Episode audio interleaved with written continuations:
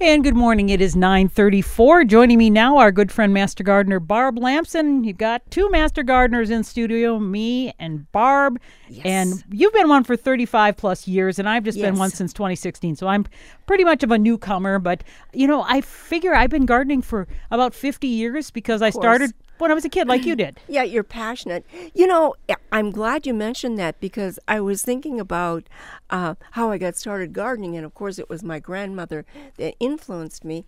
And we have Mother's Day coming up. Yes. And it's time to pay tribute to our mothers, our grandmothers, our aunts, cousins, uh, friends, women that have contributed so much to to our knowledge and have supported us and nurtured us.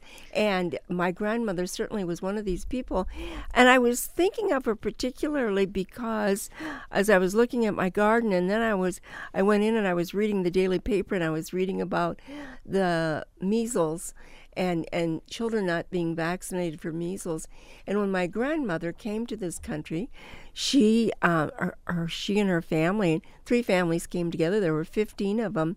At that time, my grandmother was pregnant and gave birth to one of her children aboard the ship, and when they got to Quebec, which was their destination, their ship was quarantined because they had measles. There were Oh. measles aboard. And um, in this um uh, book that my grandmother and her family wrote, she tells about how difficult it was. I believe she said they were at sea six six weeks and then when they got to Quebec they had to stay. They could see land they could see everything but they had to stay aboard ship and how horrible that was.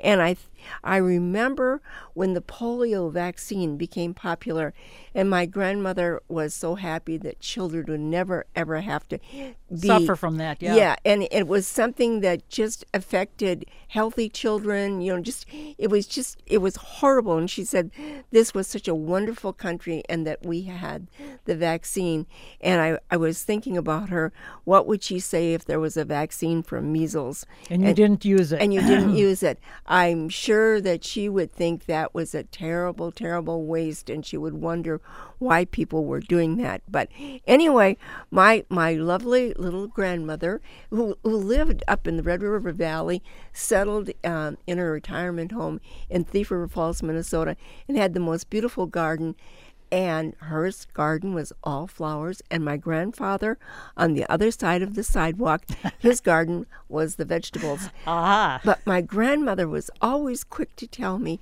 now that you've seen my garden, you have to go see your grandfather's potatoes. and I think being Swedish, because we eat lefsan, we eat Swedish dumplings and things, a lot of our things depend on eating potatoes. And so they were just much, much treasured. But I haven't got my potatoes in yet. I won't get them in yet for we were up to good counsel and it's pretty wet up it's there. cold and it's been wet and and I just actually planted some more indoor seeds yesterday, Barb. Good for because, you. Well, you know, you think, well, gosh, it's getting kind of late for that, but um, things like melons and Mm-hmm. cucumbers, they like it when it's warm. So I read it says start indoors three to four weeks before planting outside and i figure i won't get those until it's warm in the first week in june Right, so right. i've actually put them in some peat pots because they don't like their roots disturbed so i've started the seeds Sure. put them on a heating mat because they'll sprout better Oh, and and do they ever sprout? You know those those heating mats are like eighty degrees. Yeah, and and things just if you water water your soil before you plant in it, and then poke your seeds in, and then do a little bit more watering, and then be sure and watch them. Don't let them dry out because it is the heat dry makes it dry out. Yes. What what I did was I had a, a bag of some organic uh, uh, seed starting uh, soil or mix, Mm-hmm. a potting a potting mix or soil seed mix, and it said to um, actually put warm water in it and let it soak in and stir it. So that's what I did because it was you know it was bone dry, and if I would put those. Um, in the little cups and then put the seed in, you'd water it and everything would just the the, the water right. wouldn't soak in; it would just pop right out of the, the cup. So Yeah, I true. let it the warm water and I let it soak real good, and then it was nice. And I put it in the little peat pots because things like cucumbers and uh, squash and watermelon don't like their roots disturbed. So they said put it in a big enough one that you'll put that right, Right. in the ground versus some of those smaller little Sure. uh, cells. That there's some plants you know you can put those in. They don't mind if you Right. plop them out and stick you know, them in the ground. I have this year. I have. It must be that my green thumbs have been acting up and been uh, anxious to do something, anything. And so I have found some really nice red zinnia seeds, and I started some of those. Now, I've always been of the persuasion that Uh, flower seeds like that do better to be direct seeded outside. But I just thought, you know, this is okay because by the time I put them out, I'll get early bloom here and I'm planting them for the pollinators. And then the ones that I'm planting directly seeding into the garden, they'll come up a little di- later. Right. So you have a, a couple of different times. So you get a little earlier bloom, and I do that with my zinnias too. I start them inside a little, and I just put those in the little cells too. Sure. And then I'll plop those outside. Gives them a little start.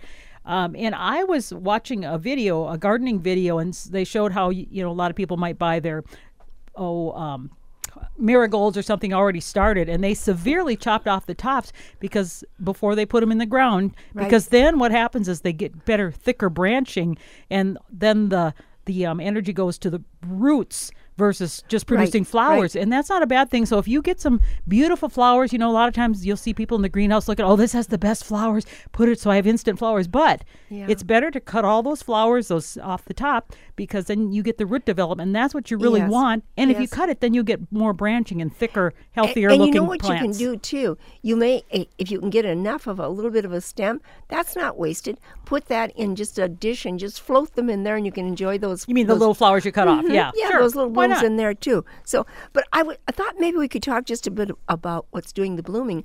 I had um, people touring my garden already, and I was quite surprised that people are interested. But it's those folks that are interested in the native plants and uh, and several native things are blooming right now. As a matter of fact, the violets. There's a downy blue and a downy yellow in my yard. They're blooming, as well as I have a, a Canadian white violet. It's taller. It's uh, it's not as nice a flower as our native uh, downy blue and yellow are, but it is blooming too. And then I have a, a violet that I got from Barb Maher years ago.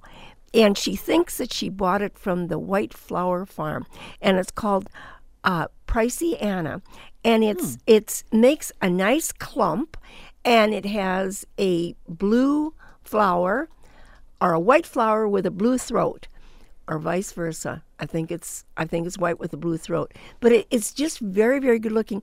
It's very prolific. It would be a great thing to put into places.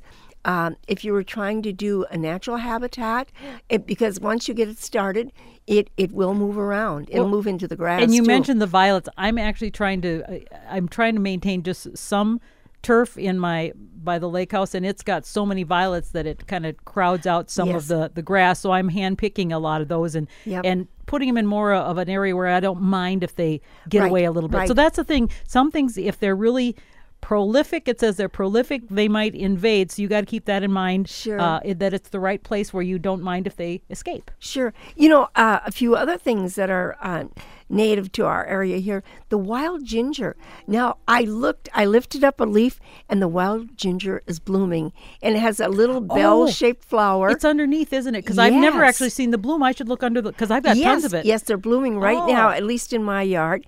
And the pasque flower is blooming in my south yard right now.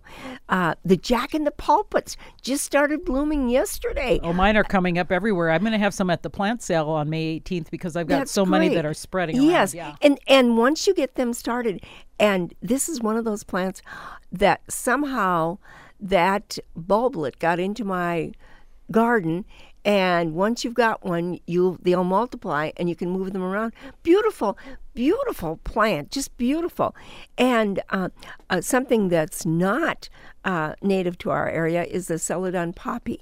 Now that is the earliest poppy that I know of that blooms now, and it makes a nice clump. And then after it gets done blooming, you be sure and get that bloom off and cut that stem all the way down. And then later on in the summer, you'll get a second bloom. It's never as much as the first, which is now, but that's a great plant too. It just really looks so nice with the. Is that another one that kind of gets uh, crazy and out of control if you will. let it? It, okay. it will, but it's easy just to pull it out, and it's not like. Um, the bigger, like the old fashioned orange one that you Right. used to see, that seed used to go all over the place. Oh. This isn't like that. So, and then the Virginia bluebells. yes, I've got just- some blooming. they so they start out pink and then they turn blue, and that's that's a nice thing. And they also will move around. As a matter of fact, I was in my raspberry patch. This must have been early in the week when it was still warm out and the soil was drying off. And here was a patch of Virginia bluebells. And that had moved maybe 20 feet from its Yes. original spot. So, uh, did I disturb the soil or did it? I don't know how it got Or there. Or did the birds, you know? yeah, yeah, just kind of kind of a mystery. Or I think of even when you rake, or a lot of times when I rake, maybe I'm raking things and some seeds get uh, dragged around too. Uh, I noticed that my ginger, it's been about three or four years since I got my first ginger plant, thinking this one little plant isn't going to make any difference. Now they are coming up everywhere. Yes. And I'm wanting them for a nice woodland cover in my shade garden. So they're finally getting there, and I've got enough that I'm going to start to take some of those and bring them out to my the lake place where I want to get some more nice uh, cover on the, the to hold in the dirt. Yes, and don't forget you can always get them from me because Oh, okay. they grow prolifically, and I Now I like the European ones. Those are the shiny leaf they ones. They grow very slow. yeah, they're slower, but uh, they're starting to Yes, spread. But yes. the um, what do you call the the regular ones? The regular ginger. Uh, our native ginger we just call native ginger. Yeah, and they're they're a lot bigger. So Right, right. I- the leaf is um, it's fuzzier too. Yes. and um, and it covers a lot more area. So It- I'm trying to keep that in a certain place where I don't mind, and I'm keeping the others so it doesn't crowd out some of my hostas and things. So you kind of have to look where you plant it. And we should say about all these things that I've just mentioned that they uh, uh, seem to be resistant to rabbits Yes, and resistant to deer and and insects, and so they're very easy from that perspective. You get them in, and uh, one of the gals that was up looking at my garden has been working on a woodland garden for three years, and she said, "You know, it hasn't filled out like yours has," and I said. You know, it takes a long time. She said, I wonder if I should dig some things and divide them and put them. I said, just let them clump up, leave them. They're just getting established. And then once they're really established, they'll go to town. And I have discovered that there is a magic number sort of when you start a new garden to when it actually starts looking like a nice garden. And the first I planted, I was looking at some of the tags that I, I labeled was 2013 that that hosta garden and just now some of them are coming into their own in terms of Yes. being the size they should be. I remember thinking like, "Oh, there's so much dirt, so much space, but now it, it's all of a sudden they got this strong root system that's spread and it's yeah so that's why when you plant things don't plant them too close because they will fill Right. out And and especially these native plants. Now the woodland ferns, they're another one that will spread, and they they send this root. It, it goes underneath, and it'll it'll pop up. Uh, a new plant will pop up quite a distance away. So it's very early in the spring. It comes up first, but now the Japanese painted fern, very slow coming up, and you can just see things that aren't native, you know, to this area. It takes them much longer, and you have to be careful you don't walk on them, you don't step on them, Right. Because they're more fussy th- they certainly are more fussy. But so, you know, one of the things we like to do at our plant sale, which by the way is a week from Saturday. oh that's right on the 18th Yes, yes, nine o'clock in the morning till um, about 11.30, 12 o'clock in there at the curling club, caledonia club which Yep. is just off of madison avenue right? And we will have signs. We always we have so many gardeners that love the woodland plants and they will bring woodland plants and this is the place to buy them because they've been grown locally and they haven't been taken out of the woods these are plants that people are reproducing in their own gardens because it is illegal to take some plants out of the woods and It so is. so it's not like we're going out and just digging them up to sell them Ab- absolutely not. Absolutely not. You know, uh, one of the plants that I'm always looking for in my garden, and it's up now, it's called a May apple. Have you ever planted that, Karen? may apple no i've heard of it but i'm not i don't think It's so it's mm, um, some people know it as mandrake. It's a plant that uh, it looks like it might be related to um, almost to a hosta or something like that because it has a spike. Uh, the stem is tall, and then it has leaves branching off at the top. Just one set, and it gets a little a little flower at the very top, and you have to look for it. And then that flower turns into a fruit, and you can actually eat that. Well, the thing I like about that is because it's a very, very old plant. It was introduced here from, actually, from uh, the Mediterranean area. And according to the doctrine of signatures, which was centuries ago used as a way of finding medicinal plants. They thought if a part of the plant resembled a part of your body, that that would be good. Okay. And with this um, mandrake, where it gets its name, uh, the root re- remind reminded people of parts of the body and they would use this root. But it's it's very interesting. It's green.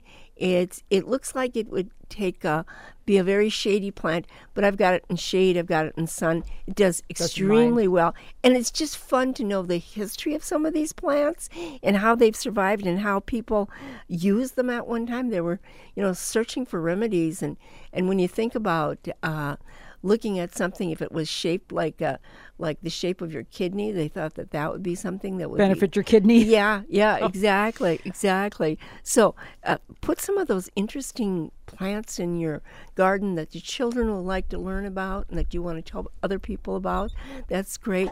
And then um, i also have right now the iris now these are the the miniature iris these are the shorter iris and they've just started blooming in my garden some have Now, so not the bearded. Are these what are they called? The, uh, well they they're they, just the minis that are like about yeah, six they, inches they tall. do have a beard yes but they're the shorter ones Yes, and I've got some too. They're really tiny little. Yes, things. yes, Cute. and they're and they've just opened up, and I was very surprised. I moved a bunch. I'm trying to see how far you can push something uh, out of its comfort zone. So I took these iris and I put them into heavy shade, and they're doing well there and they're blooming. I'm just absolutely surprised by that.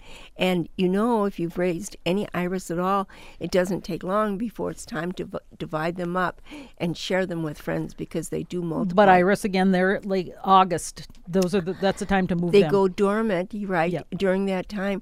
The the miniatures and the intermediates don't have nearly as much problems with iris borer Right. and disease as what those big tall bearded ones do. And then of course there's Siberians. Now you've given me some Siberians, and uh, I planted them late in the summer, so they just kind of sat there. But they're coming back very nicely now. When can I expect them to bloom?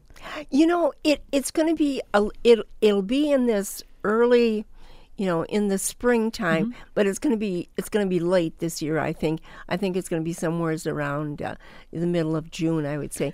And i have a new one i bought last year. I was over to faribault and, and they had one. It's a it's a different shade. So if that if that multiplies like the other ones i have in my yard you can certainly have a piece of that Oh too. well, that's very because kind of you. it's so nice to have different colors or the flower is different. You know, it's like these little violets. When you get these woodland violets, if you start looking at the flower, They're some of- amazing. yeah, they are. And some of them, the petals are bigger, some of them are smaller. Some of them, the throat is a different color. And then some of them have more of a spur coming off from the flower itself, going down. And uh, I just think, wow, you know, there's there's so much here to learn and there's so much to see and and it, it's just absolutely great. So invite someone to your garden if it's doing anything at all.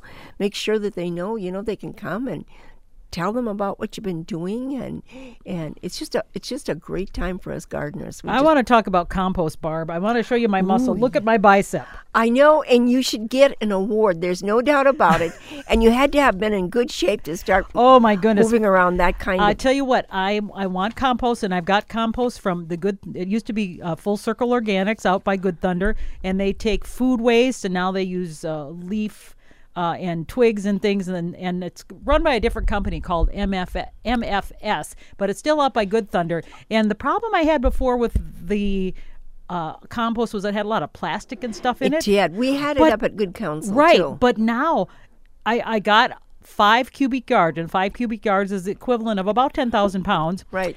And it's beautiful. Right. And I said, "Well, what what's different? Why is there not the plastic?" He says, "Well, you know, new company, the same wonderful guys. I think it's Gary and Dave come out, and they're just these just nice nice guys, that older guys, that well, just fun to to josh with. Sure. And I, he said they they got a new screening method, so it's beautiful. And I um, we were going to try and dump it over the areas that where I cut my spruce trees to put my son's lily garden. Sure. Well, they, they had this big long trailer with because five cubic yards is a lot. Yes. And so they tried to back down, got stuck, and so he's like, I have to dump it here because he couldn't make it in. So he dumped it in a big giant pile, and it was going to rain the next day. And I thought, well, I can't leave this here; it's going to kill the grass. So it took me six hours with a wheelbarrow and a shovel barb to you move. are determined. I was to move that um, those piles where I needed it in the different spots in the yard, and it's also good to put compost around some of your existing plants, like Yeah. on the top of the soil, Yes. because it adds some nice nutrients, especially micronutrients. This is top dressing. And, Yes. And all the plants benefit from that. But not to take away from anyone who spends six hours shoveling. I will wish I t- had a tractor. I will tell you that I also got some of their compost. You know, usually I make enough of my own, but I thought I'm going to try it this year and see if it's better than that than it was last It- year. it is, isn't it? And I bought 40 pounds, and I'm sparingly. They package it up for you in brown bags. I sparingly. I'm I'm incorporating it Mm-hmm. in different places in the garden. It is it is just a wonderful thing to be able to do for the plants. And you got to make sure you can't plant in pure compost. That's the thing I think because people were driving by, uh, they they saw me. I mean, Yeah. people numerous times. I'm still out there, you know, six hours later, and they said, "Wow, that's such beautiful soil." And I, you know, they were just driving by when they said that. So it's not soil; it's it's a, a soil amendment. So what I will do is I will work that in the soil that's there because a lot of times pure compost is uh, has too much salinity. And is too, um, it has great um, drainage, but almost too great, so it'll dry out more quickly. So it's something that will add tilth to your current Right. soil. So I've got a lot of clay and stuff. I'll mix that all up, and it'll just be beautiful for those plants. It's it's what the microbes need too. Yes. Yeah, and and you know it's so important. We don't think about this, but our soil is just naturally heavy here, and the the roots need oxygen. They have to have that. We've got to ha- be able to get oxygen into our soil. and so, when you've got solid clay, clay does is so compact and, and such small particles, you don't get all that. So that's why if you've got clay, a lot of things might drown or Right. die. Yeah. You know, I think if there's one thing that I would tell anybody that was going to start gardening, uh, rather than rushing into planting a lot of things, is to spend your time and effort and money improving your soil. Oh, so you've got the right spot.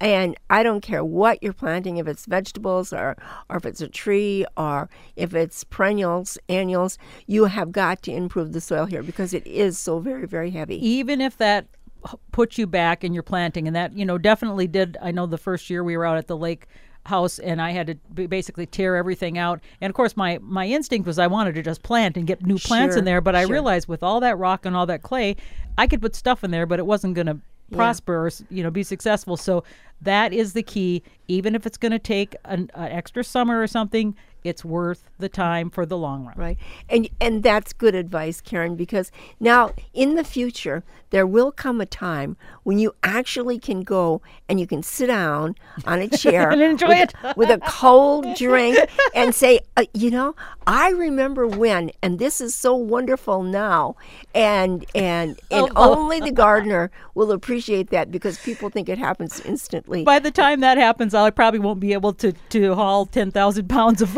Oh, well, you'll be able to go out with your walker, sit down, and say, okay, children, bring your mother some iced tea here. You know, I created this lovely area. But it, it, it is wonderful. And all these memories.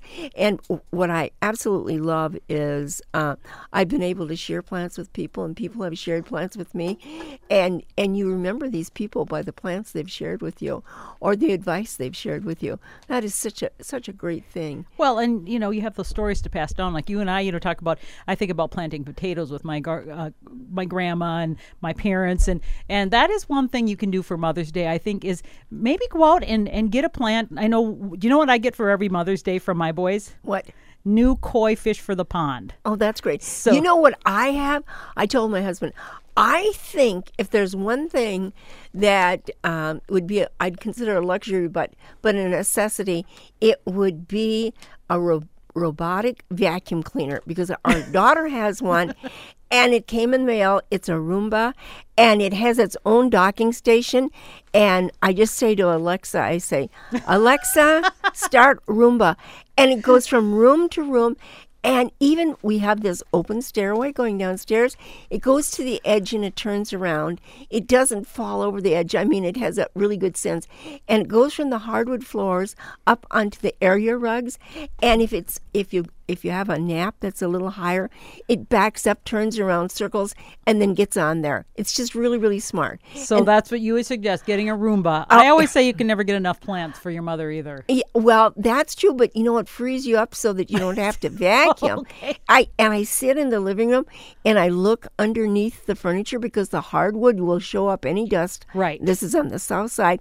There's not a speck of dust. I can't see it any place. I just go around checking you see, and then I check the the little uh, depository that Roomba has, it, it it, it's picking it up. I mean, it's just really picking up the dust. It's just for someone with asthma, it's a, it's an absolute great. So thing. that's your cleaning uh, uh, help. Yes. So help cleaning lady or man or whatever yes, you want to call yes, it. Yes, yes, my cleaning lady, and uh, sometimes I call her Mrs. Doubtfire. Don't do you? Yes, right, oh, exactly. That Mrs. Doubtfire is at work, right? Oh, that's wonderful. Well, Barb, we are out of time. But, are we? Too bad. Yeah, but next next Saturday, not this Saturday, next Saturday is our plant sale. Right. Put that on your calendar. Saturday, May eighteenth. It starts at nine in the morning and goes till eleven thirty till noon at the Caledonia Club, and that's in Mankato, right.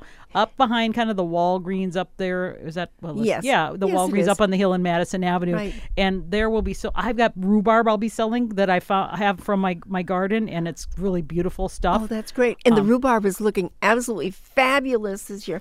I'm going to tell you, I'm not going to be at the plant sale this year. You know, I'm off to Cleveland, Ohio oh. for my granddaughter's graduation Rats. from law school. So I will miss that. But um, well, I'll be back the following week. You'll week. have some plants there, though, won't you? I sure shall. I sure shall. And, and, if I don't, you know, people come and I give them away as they come. I know you do. Yeah. Yeah. you know, Harvey's got some 90 tomatoes or something from different varieties, so that's in itself is worth going because he plants varieties you don't find anywhere else, and they're really some of the. And there was frost last night, so uh, there was frost on the on my garage roof, and there was frost on the grass